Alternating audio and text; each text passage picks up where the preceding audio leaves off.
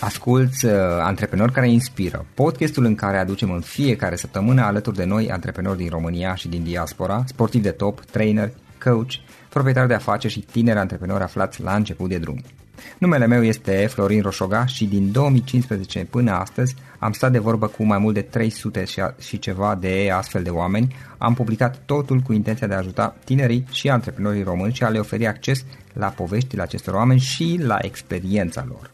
Cred cred că unul dintre cele mai bune moduri de a progresa, de a crește noi, afacerea noastră, cariera noastră sau pur și simplu de a deveni oameni mai înțelepți, să zicem, mai buni în ceea ce facem, este învățând de la alții care au reușit deja. Cu cât petrecem mai mult timp cu oameni mai deștepți ca noi, mai experimentați, cu atât avem mai mult șansa de a progresa. În final, suntem media oamenilor cu care ne petrecem timpul, fie și virtual, online. Iar podcastul Antreprenor care inspiră îți oferă ocazia să petreci timp cu oameni de la care poți învăța pentru a deveni și tu un antreprenor care la rândul tău să inspiri pe ceilalți. Începem imediat podcastul, câteva cuvinte înainte. Notițele la acest podcast, linkurile, linkurile către cărțile recomandate, către instrumentele folosite de invitații noștri, le găsești pe site pe www.florinosoga.ro podcast. Aplicațiile de podcasturi, fie că e vorba de Spotify, de iTunes, Castbox, TuneIn sau orice altă aplicație, de obicei nu afișează notițele doar ca să știi chestia asta. Deci dacă vrei să verifici linkurile menționate, va trebui să mergi pe site. De asemenea, acest podcast și foarte, foarte important, este realizat cu sprijinul sponsorilor noștri, o serie de companii care ne susțin proiectul și ne ajută să-l creștem și vreau să le mulțumesc și cu această ocazie pentru tot sprijinul și o să spun imediat câteva cuvinte și despre aceștia. Podcastul este realizat și datorită cursurilor online pe care le oferim și care ne ajută să-l susținem. La finalul acestui episod voi spune câteva cuvinte despre asta, despre, despre aceste cursuri. Vei avea și un link și poate te interesează să susții și tu proiectul acesta. Acum, hai să începem și să petrecem timpul cu antreprenori care inspiră. Audiție plăcută îți doresc! Antreprenorii invitați în podcast au curajul să facă schimbări în viața lor și să caute activitatea care îi împlinește. În puterea schimbării crede și Best Jobs, care oferă utilizatorilor săi instrumente pentru a-i ajuta să schimbe în bine organizația lor. Prin algoritmi de ultimă generație, Best Jobs ajută angajatorii să găsească cel mai bun candidat pentru poziția disponibilă. În plus, la Best Jobs plătești doar pentru rezultate pentru acei candidați care îți plac.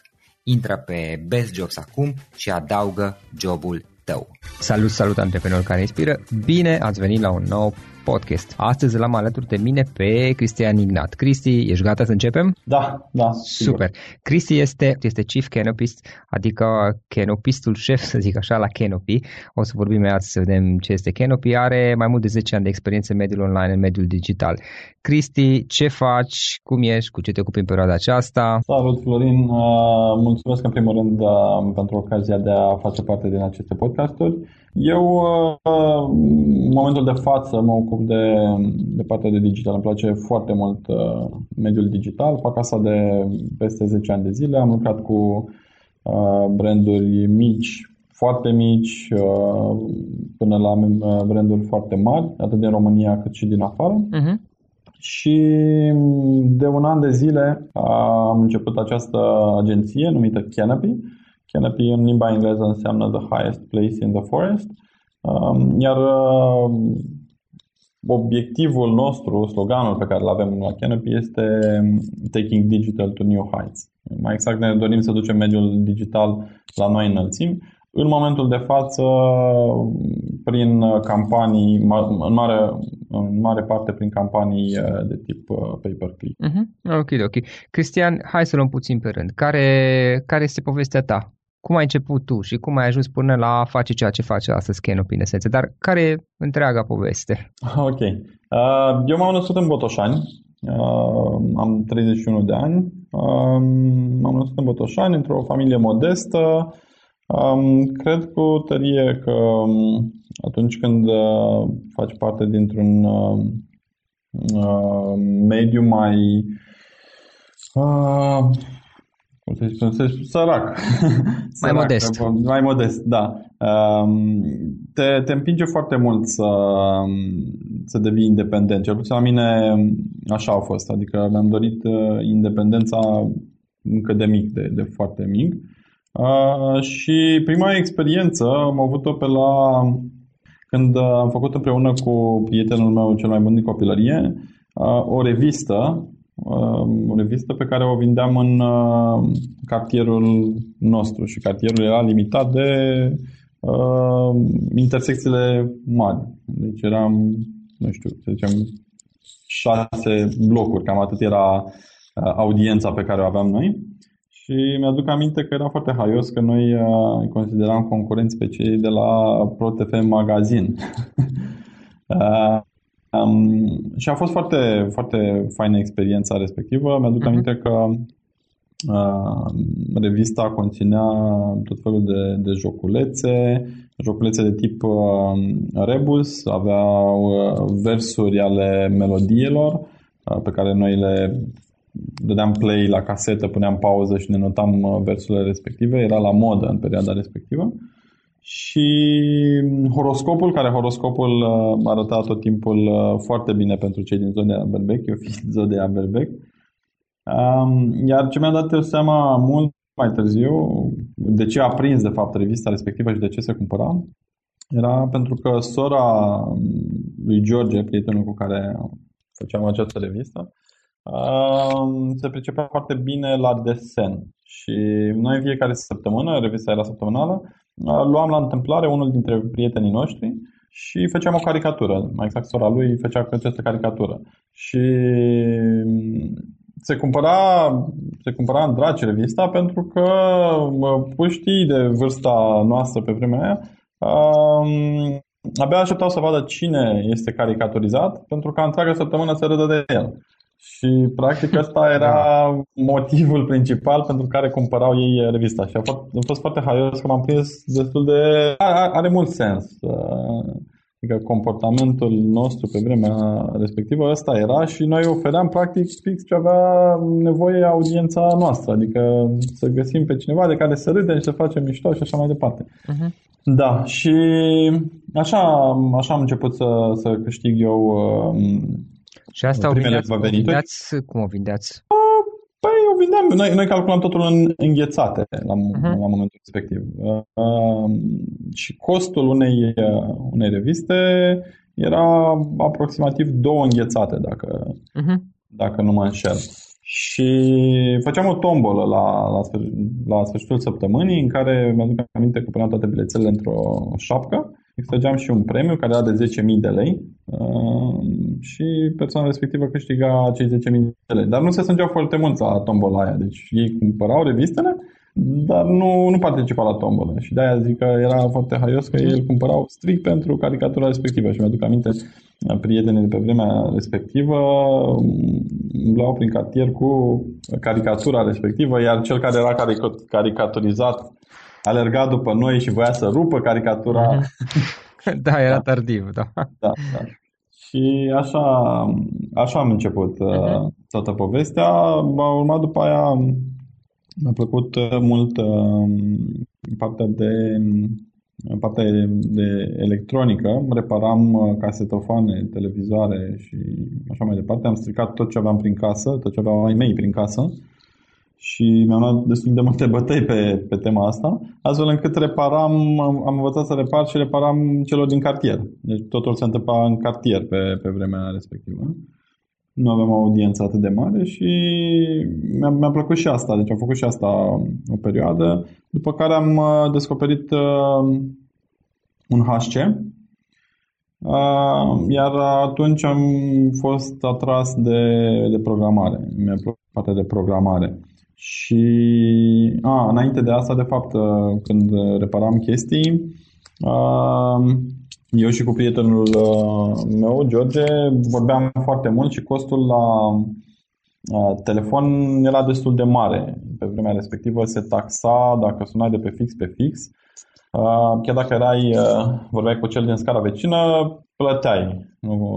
Și ajungeam să avem facturi destul de mari, astfel încât ne-am am făcut, mă rog, e mult spus o rețea de telefonie între noi, dar ne-am legat două receptoare și vorbeam noi între noi nelimitat fără să plătim uh, mai nimic. Și ne-am dat seama că um, nu, nu, nu am fi singurii care au uh, problema asta și au ar avea această nevoie, astfel încât am început să facem și pentru alte uh, persoane, atât din uh, cartier, după care am ieșit și în alte zone deja mai crescuse, ne lăsau părinții să mergem un pic mai departe, să ieșim din, din cartierul nostru și astfel am, am început să facem, repet, e mult spus, rețele de telefonie, dar am reușit să conectăm cam de 5-6 persoane între ele și să vorbească practic gratuit. Atunci când ne chemam între noi uh-huh. să ieșim la un fotbal, să ieșim la joacă și așa mai departe. Și uh, iarăși de acolo începusem... Uh, Asta fac... pe la... A, câți ani aveai atunci? Cred că eram prin clasa șaptea, a șaptea, opta. Oricum mi-aduc aminte... Da, da, cam așa, cam așa. Mi-aduc aminte că eram uh, și eu și George destul de inconștienți pe vremea respectivă, pentru că atunci când uh, trebuia să legăm receptoarele între ele, uh, de multe ori trebuia să ne urcăm pe blocuri deasupra, pe acoperiș și era destul de periculos, adică chiar era periculos. Astăzi nu cred că aș mai avea curajul să, să fac asta. Dar ne urcam pe acoperiș, trăgeam cablul respectiv, îl aruncam pe lângă uh, streașina uh, blocului, astfel încât să uh, ajungă la persoana respectivă și hmm. să nu se desprindă. Și mi-aduc aminte că la un moment dat uh, ne văzuse un vecin și nu venea să creadă că noi eram pe un bloc deasupra și a fost uh, mare ceartă în familie la momentul respectiv și da. pe drept, adică chiar eram uh, total inconștient de da. ce și eu și, și George. Um, dar acum când uh, mă uit back in time, cred că mai tot timpul m-am, m-am concentrat pe a rezolva nevoi. Nevoi pe care le aveau avea un anumit public țintă la un moment dat. Că atunci era o nevoie Pe care le aveai și tu la acel moment și, dat. Exact, și pe care, da, da, da, care pornea de fapt de la o nevoie proprie. Da, asta da. Și, și eu, multe proiecte au pornit de la nevoia mea înainte de toate. Da, și ziceam că după asta a urmat partea cu programarea, deci mi-a plăcut foarte, foarte mult uh-huh. programarea. Am început pe un HC, în Basic, după care Assembler. Assemblerul era maximul pe care îl puteai uh, face pe, pe HC și deoarece ai mei nu și-au permis în, în liceu să, să-mi iau un, uh, un uh, apărăsere deja Pentium-urile, știu că era Pentium 1, 2, 3, 4, eu și cu George programam pe aceste HC-uri jocuri pe care chiar știam, știam sigur că nu va ajunge să le mai joace nimeni, că deja nu, nu mai erau folosite. Dar ne plăcea foarte, foarte mult și chiar vorbeam cu, cu George zilele trecute și spunea că anul viitor facem 20 de ani de când uh, am făcut primul joculeț pe, pe HC și chiar, uh, chiar ne gândeam să facem o chestie simpatică, nu știu, să facem un joculeț, să facem o chestie. Uh, firma, mă rog, firma e mult spus, numele sub care făceam jocurile era Supersoft. Că noi aveam porecla Super, Super 1 și Super 2 mm-hmm. și numele sub care făceam aceste jocuri era Supersoft. Iar revista de care ziceam era revista Super, bineînțeles. Și era super. da. Și așa, așa am ajuns să, să învăț programare. Am învățat uh, singur atunci programare, după care, într-un final, știu că au reușit ai mei să-mi cumpere un um, Pentium 3, cred că, știu că pe la sfârșitul clasei a 11 dacă nu mă înșel.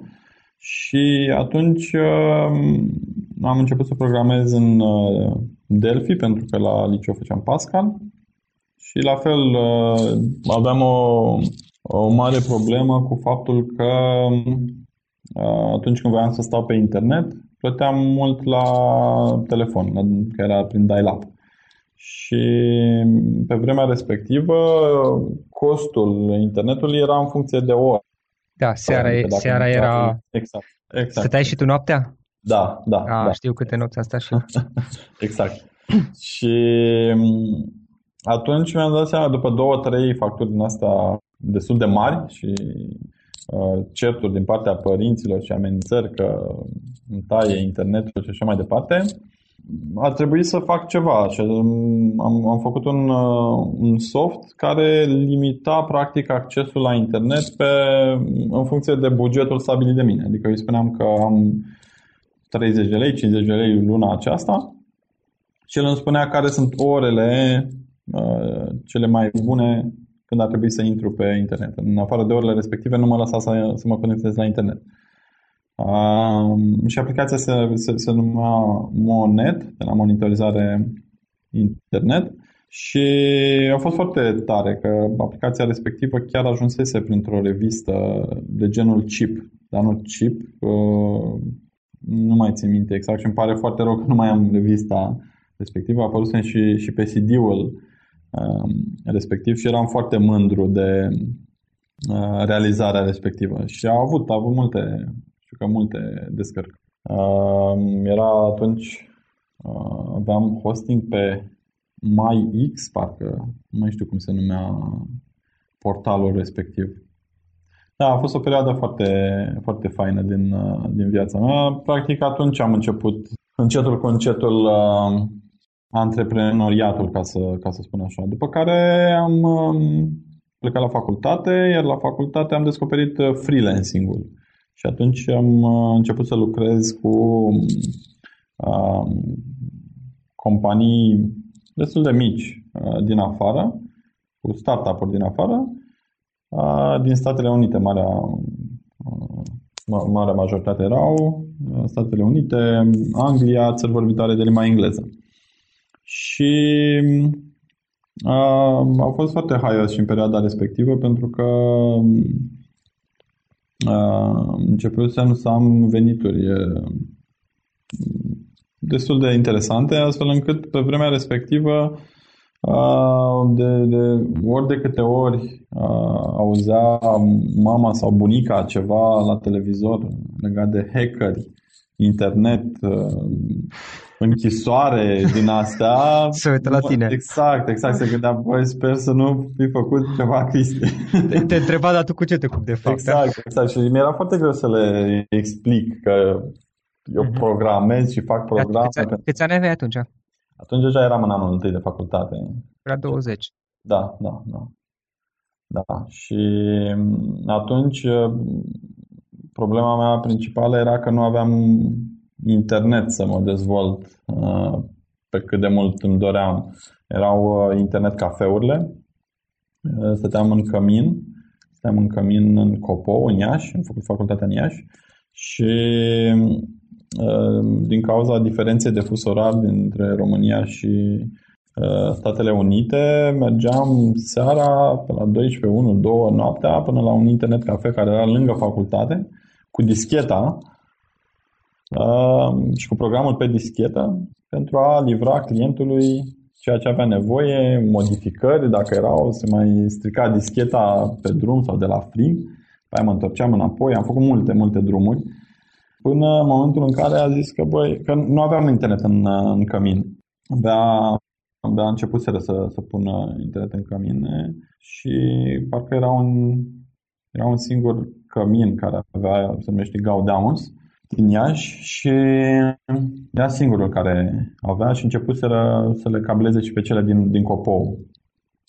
Și atunci uh, mi-am dat seama că nu, trebuie să fac ceva cu privire la internet. Eram deja dependent de, de internet și mă mutasem împreună cu prieten foarte bun de pe vremea respectivă, Costi, mutasem împreună în Gaudeamus, după care ne-am mutat într-un apartament Uh, dar uh, criteriul principal era să avem internet. Deci asta era de departe uh, cel mai important lucru la care ne uitam atunci când alegeam unde să, unde să ne mutăm. Da, și așa, prin, prin, prin, prin freelancing am cunoscut pe un tip din Anglia, Phil, cu care am înființat o firmă în Iași, se numește Software Development Partnership, o firmă care există și astăzi și firma respectivă face outsourcing pentru um, cel mai mare asigurator de motociclete din Anglia.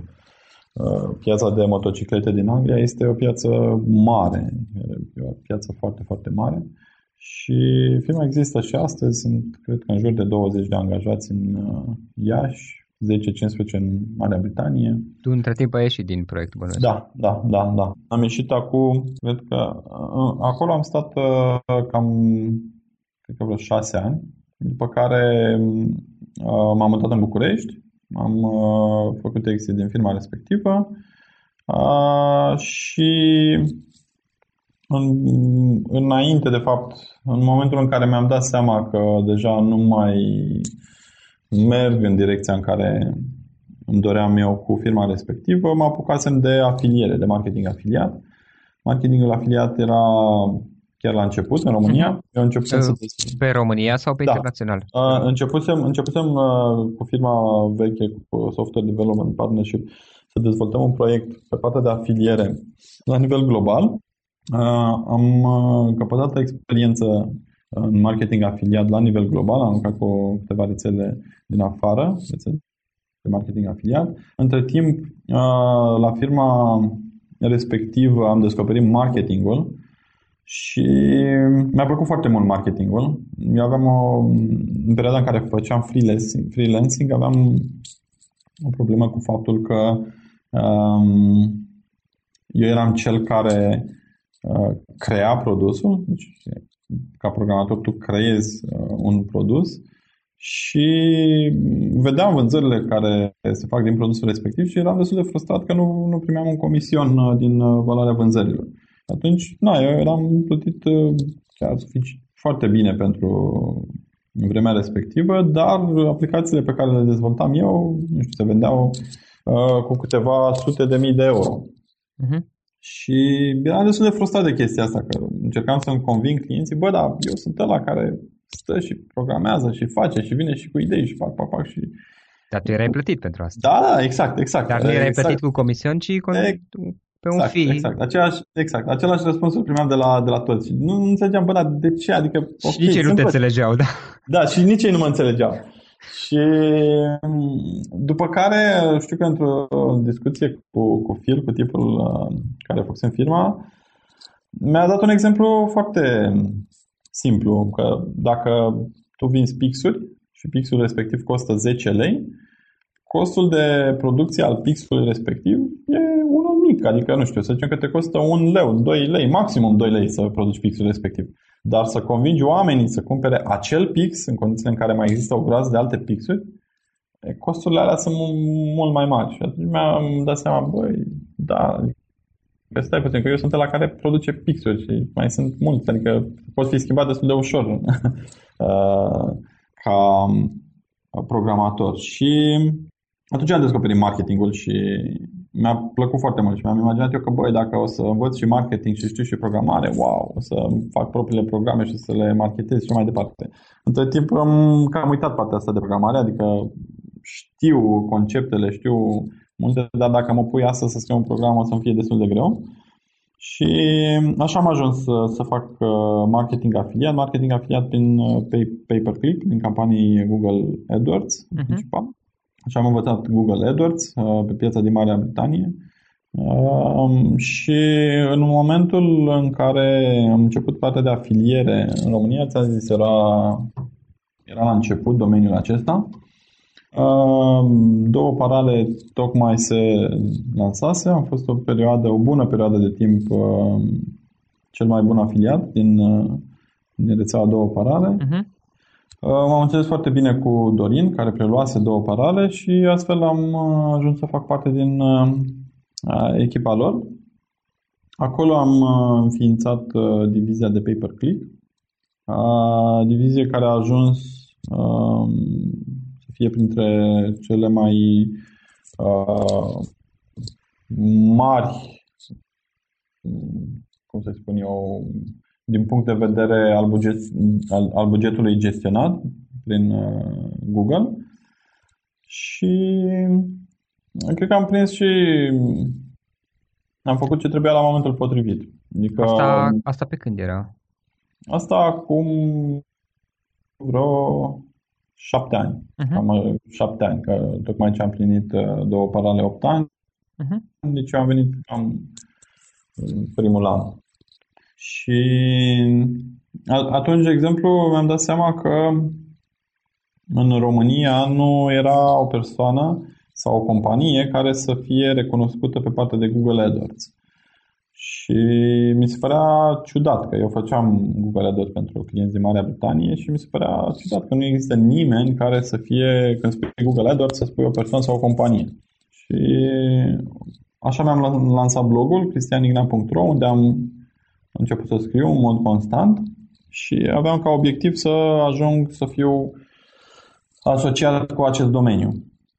Și blogul m-a ajutat foarte mult și mă ajută în continuare. Blogul cred că e, e un canal care te ajută și pe tine să te dezvolți, dar te ajută și să ajungi la potențial clienți, la potențial uh, colaboratori și așa mai departe. Adică aș încurajez pe, pe oricine să-și facă un blog pe care să scrie ceea ce face el cel mai bine. Adică nu are cum să, să, să, să dea greș cu asta, cu blogul. Și, uh, practic, după șase ani, șase ani și un pic de, de două parale, mai exact la începutul acestui an, am uh, lansat agenția Kennedy. Astăzi suntem 9 persoane. După primul an de zile, asta a fost un an de așezare, un an în care am testat multe lucruri și abia aștept să vină 2017. Da. Ai făcut destul de multe lucruri, adică ai avut multe proiecte și mai multe direcții în care, în care ai fost implicat și ai și schimbat direcția de câteva ori. Da. da. Acum, uitându-te puțin în urmă la toată experiența ta, dacă ar fi să alegi trei lucruri pe care ți-ar place să le fi știut la început și pe care le-ai, cel mai importante trei lucruri pe care le-ai învățat de-a lungul timpului, care ar fi acelea? A mine a funcționat uh, mult uh, să fac ceea ce îmi place. Deci tot timpul mi-a plăcut foarte mult ceea ce am făcut. În momentul în care făceam revista respectivă, plăcea foarte mult și credeam foarte mult în ea. Um, când uh, reparam chestii, la fel, mă implicam foarte mult și la modul că stricam uh, lucrurile pe care le aveam în casă, pe care le cumpărau ai mei, pentru a repara, uh, mă rog, clienților în ghilimele pe vremea respectivă casetofoane, radiouri, jocuri, apăruseră consolele care și alea se stricau. Uh-huh. Și practic tot, tot timpul, cred că tot timpul am, mi-a plăcut ceea ce am făcut. Deci chiar mi-a plăcut foarte, foarte mult uh, ceea ce am, ce am făcut. Nu a fost moment în care să să fac ceva ce nu-mi place. Bine, acum evident că mai sunt momente în care, nu știu, faci anumite chestii uh, ce țin de job și nu îți fac plăcere, dar uh, overall tot timpul mi-a, am adorat ceea, ceea ce, ce făceai. Da, și dacă da, dădeai peste ceva ce nu-ți, fă, nu-ți plăcea? Încercam să fug de chestia aia, ceea ce uh-huh. nu, nu era foarte bine și am învățat că nu e, nu e ok. Da. Deci chiar nu e ok să fugi de ceea ce nu-ți place, mai ales dacă trebuie. Adică astăzi, da, fac și lucruri care nu-mi plac, dar uh, știu că trebuie și am învățat să le gestionez. Dar cumulat, nu știu, 90% din ceea ce fac on a daily basis îmi place și îmi place la nebunie. Și cam asta a fost tot timpul uh, uh, la mine. Adică uh-huh. am crezut tot timpul în uh, ceea ce făceam și știam că aduc o valoare în ceea ce fac cuiva și îmi plăcea foarte mult. Uh, dacă ar fi să o iei de la capăt, da, de mâine, și ai pierde tot ce ai. Uh, mă refer la toate relațiile, banii, cunoștințele. Da, ai rămâne cu tot ce ai învățat în toți anii ăștia, toate experiențele tale, da? Și ai, să zicem, doar 1000 de euro în buzunar. Să o de la capăt, nu mai ai nicio relație, nicio cunoștință, și iarăși ca și la 20 de ani, însă tot ce ai învățat în anii ăștia ai în continuare. Care sunt primele lucruri pe care le faci? Da, wow. Asta e o întrebare foarte bună, că Apropo de asta, cred că în toată experiența asta, uh-huh. ceea ce rămâi, cel mai important este know-how-ul. Deci know-how-ul da. pe care îl acumulezi și experiența este foarte importantă. Și la fel, mie, mi-a, mie mi-a luat destul de mult timp să, să înțeleg chestia asta. De exemplu, atunci când făcusem uh, exit din compania respectivă, eram puțin frustrat pentru că na, compania ea mi se părea că valorează mai mult și valora mai mult, dar nu mă uitam la ce am învățat în compania respectivă. Uh-huh. Am învățat foarte, foarte multe lucruri. Și mi se pare că tinerii de astăzi uh, vor să sară multe etape. Adică nu se uită la ce învață, ci se uită de multe ori la partea asta financiară, care evident contează, dar cred cu tărie că este mult, mult mai important să acumulezi o experiență uh, decât să strângi niște bani, cel puțin la început. Um, dacă ar fi să o iau de la capăt astăzi, de la zero, în ultima vreme, nu știu, am, am început să mă implic în uh, proiecte sociale cu ONG-uri, am început să ajut ONG-uri. Cred că asta am, a început să-mi placă foarte mult. Nu știu, am o... Uh-huh. Uh, nu știu, mi se pare că satisfacția pe care o ai atunci când ajungi un ONG mm, e una foarte mare. Asta am realizat anul acesta când am fost implicat în câteva campanii. Mie mi-e foarte greu să, să, să spun exact ce aș, cu, cu ce aș începe de la zero. Dar dacă ar fi în funcție de, de dacă ar fi vorba de strict de, de business, că m-aș orienta pe ceva la fel, care să îmi placă foarte mult și în care să cred foarte mult. Mobilul, de exemplu, mi se pare uh, o, o zonă de, de exploatat. Aplicațiile pe mobil și tot ce ține de, de mobil. Mm-hmm. Ok, uh, super. Cristi, o carte pe care ai recomandat ascultătorilor podcastului? Um, pot să spun două? Te ascult. uh, the Brand Gap și The Brand Flip. Uh, the Brand Gap uh, sunt scrise de Marty Neumeier. Uh, cred că The Brand Gap a fost prima prin 2005, dacă nu mă înșel, și The Brand Flip a urmat uh, după. Uh, în cărțile respective se povestește despre cum să, cum să construiești un brand. Și cred că um, sunt.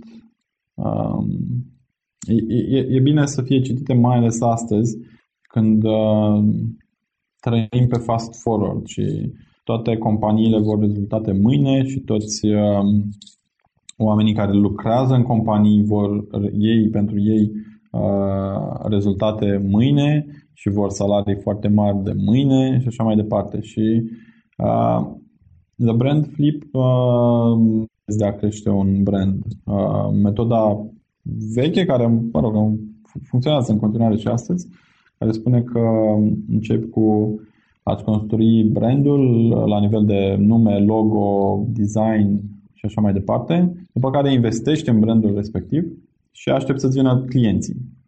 Um, și funcționează, cum spuneam, funcționează și astăzi în continuare, dar cred că trebuie să ai destul de mulți bani ca să faci chestia asta. Și metoda nouă uh, este de a începe invers, de fapt. De a investi în clienții tăi și de a lăsa apoi pe ei să-ți construiască brandul. Practic să începi cu clienții și să-i lași pe ei să, să-ți construiască brandul. Eu cred foarte mult în această metodă și uh-huh a, am aplicat-o și încerc să o aplic pe cât de mult posibil la Canopy. Practic, dacă începe o companie mâine, să spunem că vinzi uh, tricouri, uh, prima dată îți cauți 10-15 clienți și găsești, adică nu ai cum să nu-i găsești, îi găsești în uh, cercul de prieteni, rude, familie și așa mai departe.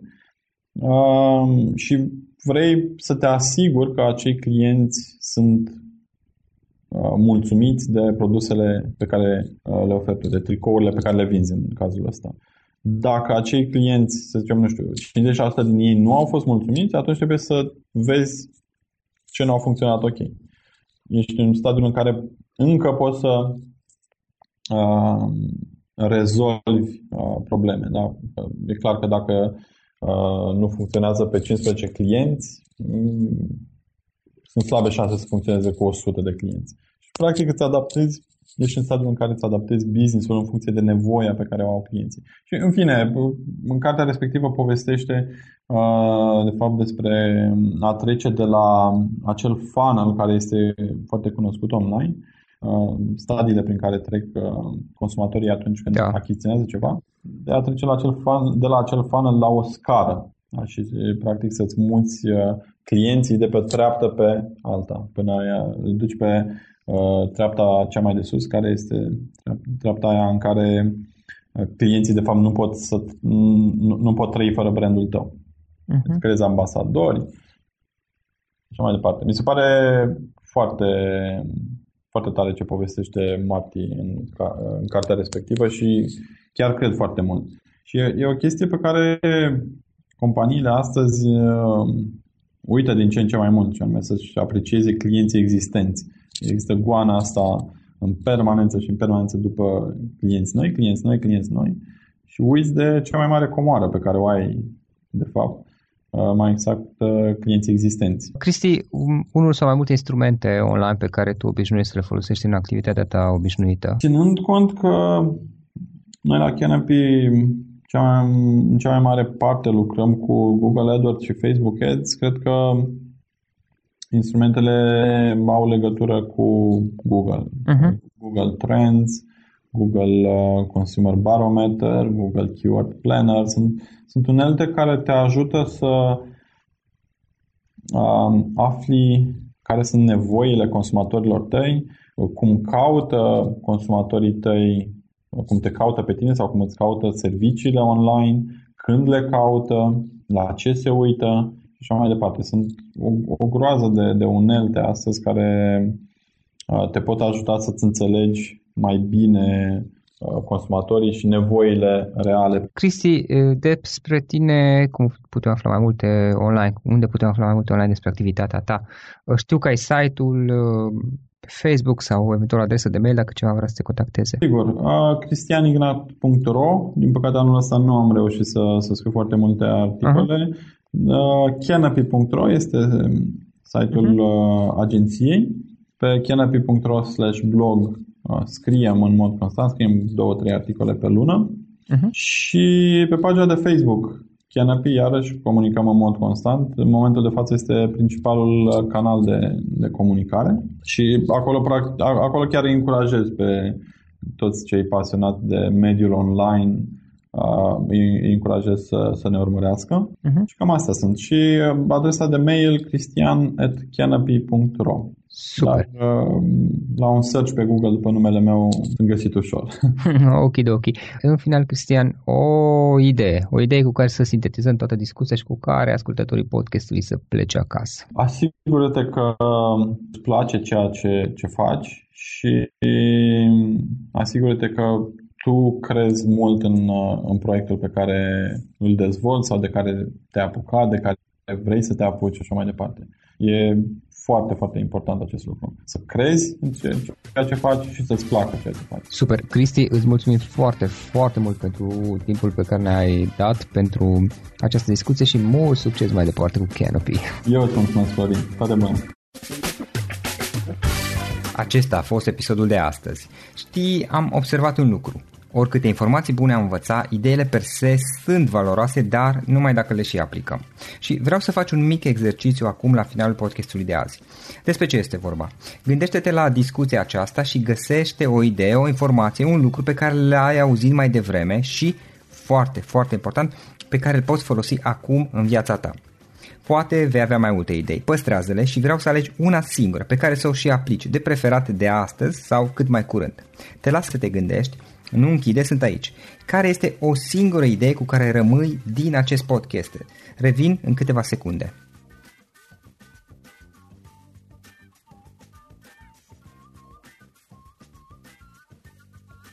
Bun. Sper că ai ales o idee și știi cum o poți aplica. Fă-o cât mai repede, dacă se poate încearcă de astăzi chiar. În final îți mulțumesc pentru că ne-ai fost alături și ne auzim săptămâna viitoare la un nou episod. Până atunci, ține minte să aplici acea idee, acea informație la care te-ai gândit mai devreme și să o spui prietenilor, colegilor, partenerilor tăi. Pe lângă a aplica, pe lângă aplicare, faptul că înveți pe alții te va ajuta să asimilezi. Nu ține doar pentru tine ce ai învățat, spune-le și celorlalți, inspiră-i. În felul ăsta vei asimila și tu mult mai bine lucrurile învățate. Dacă ți-a plăcut acest episod, ține minte să-l recomanzi pe social media, pe Facebook sau pe LinkedIn pentru ca și ceilalți să beneficieze. Găsești acest episod cu toate linkurile menționate cu notițele lui și celelalte episoade publicate până acum pe www.florinroșoga.ro podcast. Vreau să mulțumesc și sponsorilor noștri care ne ajută în fiecare săptămână, ne ajută să creștem podcastul Antreprenor care inspiră. Dacă reprezinți o companie și ești interesat să colaborăm pentru promovări sau colaborări, aștept mesaje la florinaronflorinoșoga.ro În final, iată cele mai importante linkuri.